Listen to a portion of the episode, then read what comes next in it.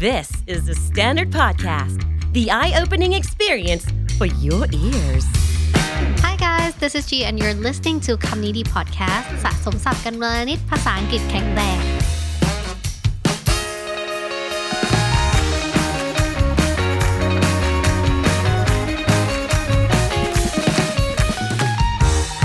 Candy Intern กลับมาแล้วนะครับ มีคนถามถึงเยอะเลย ขอโทษสำหรับทุกๆ คนที่กำลังรอคอยอยู่ เพราะว่าต้องรีบไปส่งรายชื่อบริษัทที่อยากฝึกงานกับทางสถานศึกษากันแล้วใช่ไหมครับ โอเค กลับมาแล้ว Candy Intern Gen 7 รุ่นที่ 7 แล้วสำหรับน้องๆ ฝึกงานที่คำดีๆ นะครับ so we're looking for two interns coming in and being a part of our little team ในตำแหน่งของ Creative นะครับ แต่ว่า 2 คนที่จะรับเนี่ยจะมีโฟกัสที่ต่างกัน คนแรกเนี่ยมาคิดสร้างสารรายการวิดีโอบน YouTube เป็นหลักนะครับ ถ้าเกิดเทียบให้เห็นภาพก็คือน้องๆที่จบมาทางนิเทศวารสาร มนุษยศาสตร์ศิลปศาสตร์ คือสายผลิตสื่อสายสร้างสรรค์นะครับ แต่อีกคนหนึ่งเนี่ย คนที่ 2 ต้องมาคิดและสร้างสรรค์งานฝั่ง education โดยเฉพาะ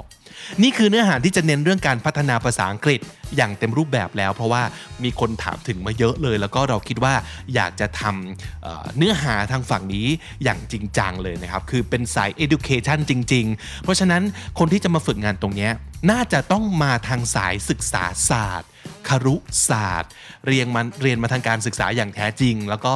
อาจจะเป็นสมมตินะครับ คนที่เรียนจบ ไปเป็นครูสอนภาษาอังกฤษอะไรประมาณนี้นี่คือแบบสเปคเลยนะครับ เพราะฉะนั้นนอกเหนือจากฝั่งนิเทศวารสารแล้วนะเราก็ยังเปิดรับคนฝั่งครุและศึกษาศาสตร์ด้วยนะครับ ทีนี้ก็จะเป็นการฝึกมาฝึกงานเพื่อจบการศึกษาหรือว่าฝึกเองโดยที่ไม่เกี่ยวกับสถานศึกษาก็ได้ อายุเท่าไหร่ก็ได้นะครับ ระยะฝึกงานอย่างน้อยเนี่ยเราอยากได้ 3 เดือนเป็นอย่างต่ำนะครับ ส่วนใหญ่จะเป็นการ work from home แต่ว่าต้องมีการมาเจอกัน บ้างอย่างน้อยวีคละ 2 ครั้งนะครับ แล้วก็จะมีการทำงานออนไลน์กันอีกวีคละ 2 ครั้งนะครับ คนที่อยากสมัครต้องตอบคำถามมาเป็นวิดีโอ เพราะฉะนั้นถ่ายตัวเองเลยตั้งกล้อง แล้วก็ตอบคำถาม 4คำถามนี้มา ข้อ 1 แนะนำตัวเองเป็นภาษาไทย ไม่เกิน 1 นาทีนะครับ ข้อ 2 tell us about yourself in English for 2 minutes เป็นภาษาอังกฤษนะครับ แต่ให้พูด 2 นาที อย่าพูดเรื่องซ้ำกับที่พูดเป็นภาษาไทยแล้วนะครับ ข้อ 3 ตอบเป็นภาษาอังกฤษนะครับข้อนี้ if you can take any classes in the world what are three classes that you will take ถ้าเกิดคุณสามารถจะเทคคลาสเรียนวิชาอะไรก็ได้ ในโลกนี้ 3 วิชา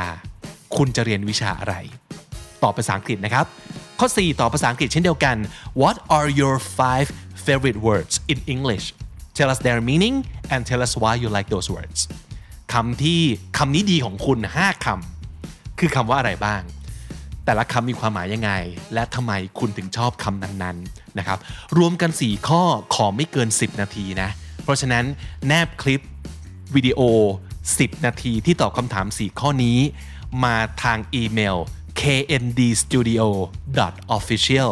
at gmail.com อีกครั้งนะครับ kndstudio.official@gmail.com นะครับแนบรูปแล้วก็ลิงก์โซเชียลมีเดียที่คุณใช้ประจำมาอย่างน้อยหนึ่งอย่าง จะเป็นลิงก์ YouTube หรือว่า IG หรืออะไรก็ได้นะครับ ส่งมาหนึ่งอย่าง แล้วก็แนบคลิป 10 นาทีอย่างที่บอกนะครับ deadline คือ 31 มีนาคม 2022 ครับ deadline 31 มีนาคมนะครับ แล้ว เจอกันสำหรับทุกๆ คนที่อยากจะมาฝึกงานกับทีมคำนี้ดี ในฐานะ KND Intern Gen 7 แล้วเจอกันนะครับ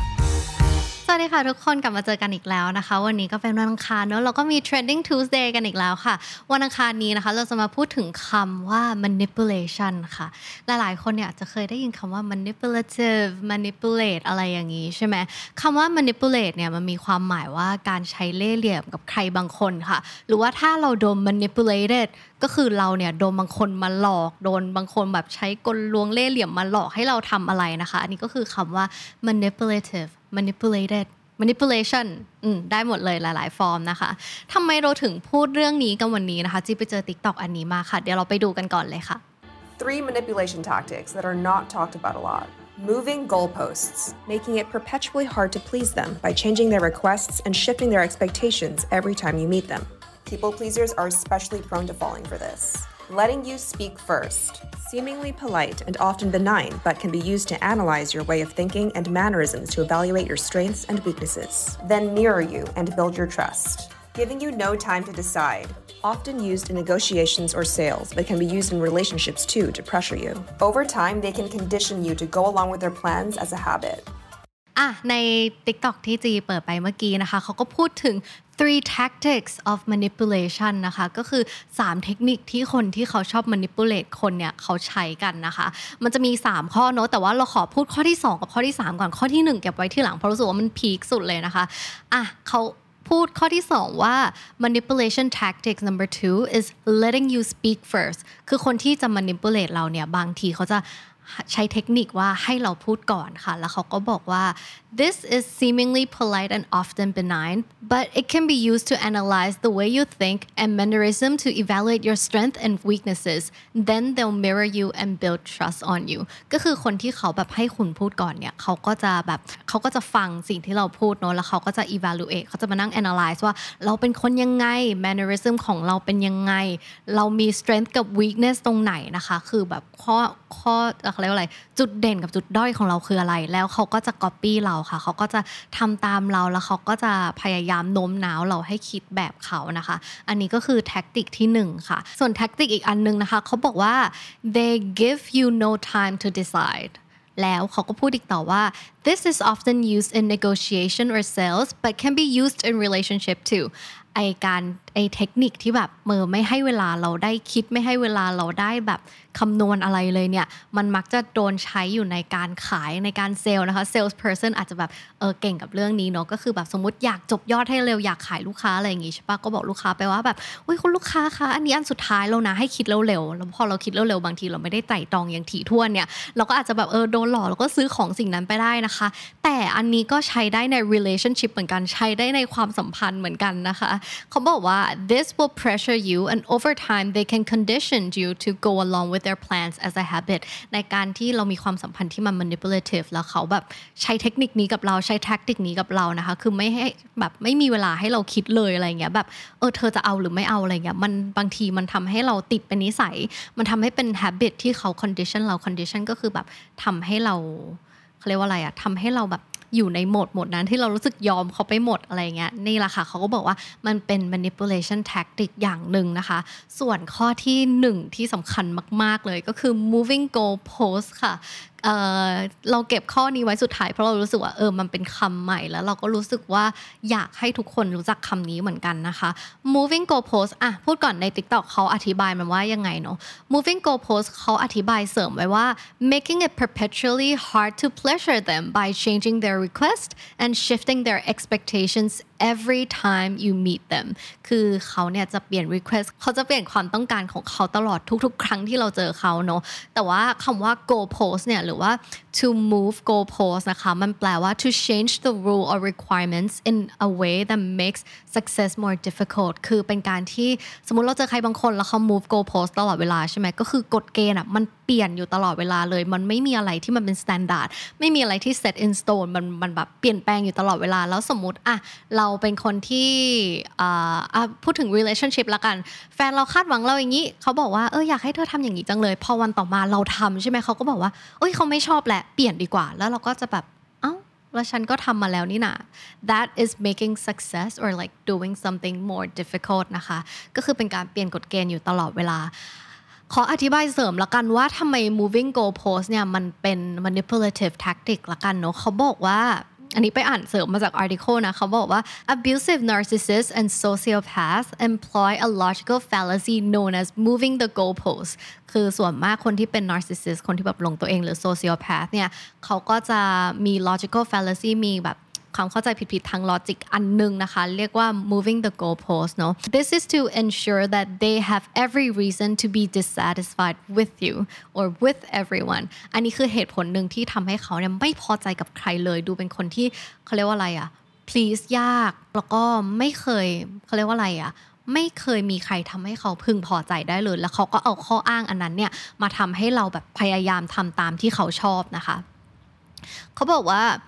moving goalposts happens when after you've provided all the evidence in the world to validate your arguments or taken an action to meet their request they set up another expectation of you or demand more proof คืออันเนี้ยมันจะเกิดขึ้นเวลาที่อ่ะโอเคเขาให้อ่า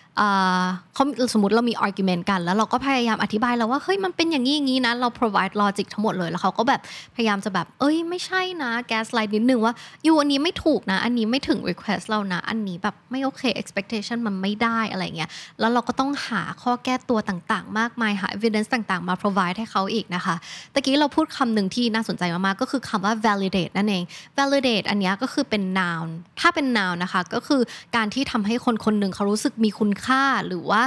ทำให้แนวคิดของเขามันดูมีคุณค่านั่นเองนะคะ หลายทีเนี่ยคนที่เขา manipulate เราเขาก็จะทำให้เรารู้สึกแบบ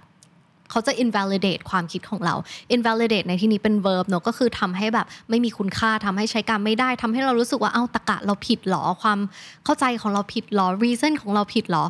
อันนี้ก็คือคำว่า validate กับ invalidate เนอะ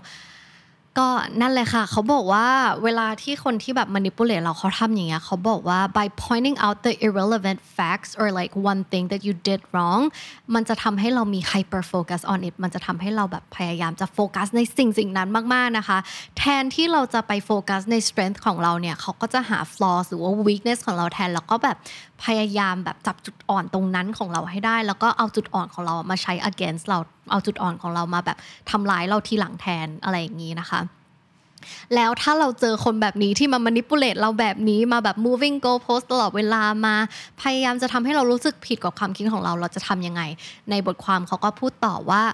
when you meet people like this try to ignore them and validate and approve yourself only คือเราก็ต้องพยายามแบบเมินๆเขาไปนิดนึงอย่าไปคิดมากกับสิ่งที่เขาพูดนะคะ แล้วก็ validate and approve of yourself only นะคะ ก็แปลว่าเราก็ทำให้ความคิดของเราตรรกะของเรามีคุณค่าของเรา เราก็ยึดมั่นในความคิดของเราละกันค่ะ know that you are enough and know that you don't have to constantly prove yourself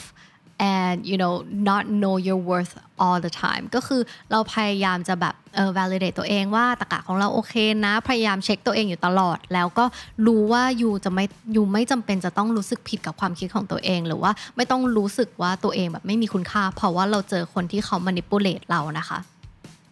อะเราก็พูดเรื่อง manipulate กันเนอะแต่ว่าจริง ๆ แล้วเนี่ย ที่เรามาพูดเรื่องนี้เราแค่รู้สึกว่าเราไม่ได้อยากให้คนเอาเทคนิคนี้ไปใช้นะคะ แต่ถามว่า manipulate การการ manipulate มันผิดมากร้ายแดงขนาดนั้นไหม บางทีมันก็จำเป็นแล้วบางทีเราก็ทำโดยไม่รู้ตัวนะคะ แต่สำหรับใครที่รู้สึกว่าเออไม่ได้อยากเป็นคนที่ท็อกซิไม่ได้อยากเป็นคนที่ manipulative อะไรขนาดนั้นก็เอาเป็นว่าพอเรารู้พ่อพวกนี้แล้วเนี่ยเราเจอใครที่มา manipulate เรา ถ้าเราเจอคนที่มา manipulate แล้วก็ทำแบบนี้กับเราพยายามจะหลอกล่อกลลวงอะไรให้เราหลงไปทำตามเขาเนี่ยเราก็อาจจะแบบโอเค เราก็มีเราก็รู้แล้วว่ามันมีแท็กติกพวกนี้นะคะ แล้วเราก็จะได้รู้ไว้แล้วก็ไม่ไปทำกับคนอื่นค่ะ ก็นั่นแหละค่ะ ก็วันนี้ก็ฝากคำว่า manipulative manipulation manipulate เอาไว้ 3 ฟอร์มเลยนะคะเผื่อใครหลาย ๆ คนเนี่ยอยากเอาไปใช้กันได้นะคะ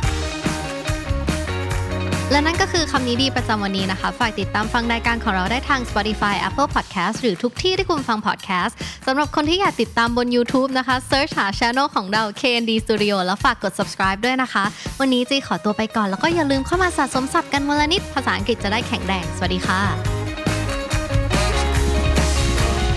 The Standard Podcast,